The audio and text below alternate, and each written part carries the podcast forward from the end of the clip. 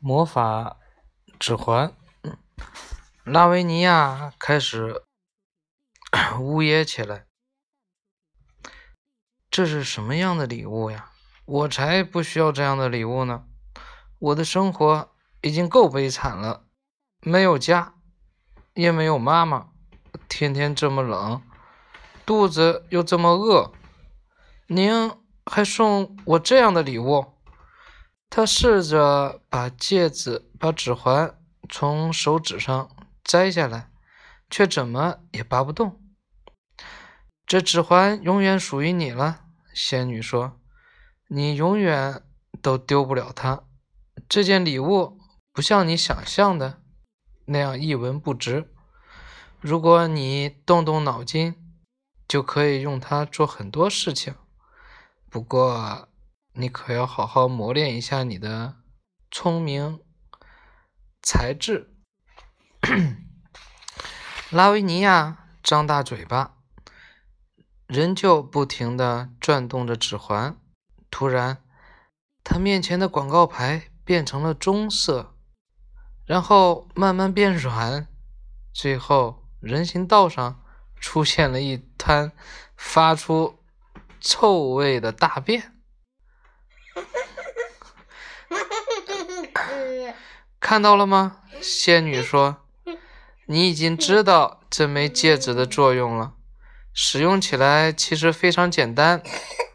如果你想要把某样东西变成大便，你就用力盯着它看，然后顺时针方向转动戒指指环。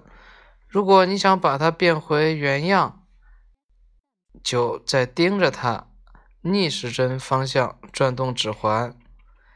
我要提醒你的是，你必须非常小心，千万不要弄错了。随着一声刹车声，一辆出租车突然停住了。仙女上车，消失在拉维尼亚的拉尼拉维尼亚的视线里。拉维尼亚不安地想：“难道我是在做梦吗？”但是指环还在手指上，在拉维尼亚的面前，那一大堆大便在寒冷的冬夜里散发着臭味。拉维尼亚决定按照仙女说的试试看。他捂着鼻子，盯着前方。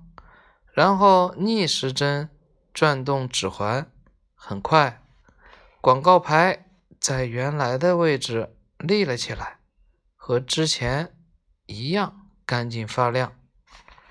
好吧，拉维尼亚说，至少还管用。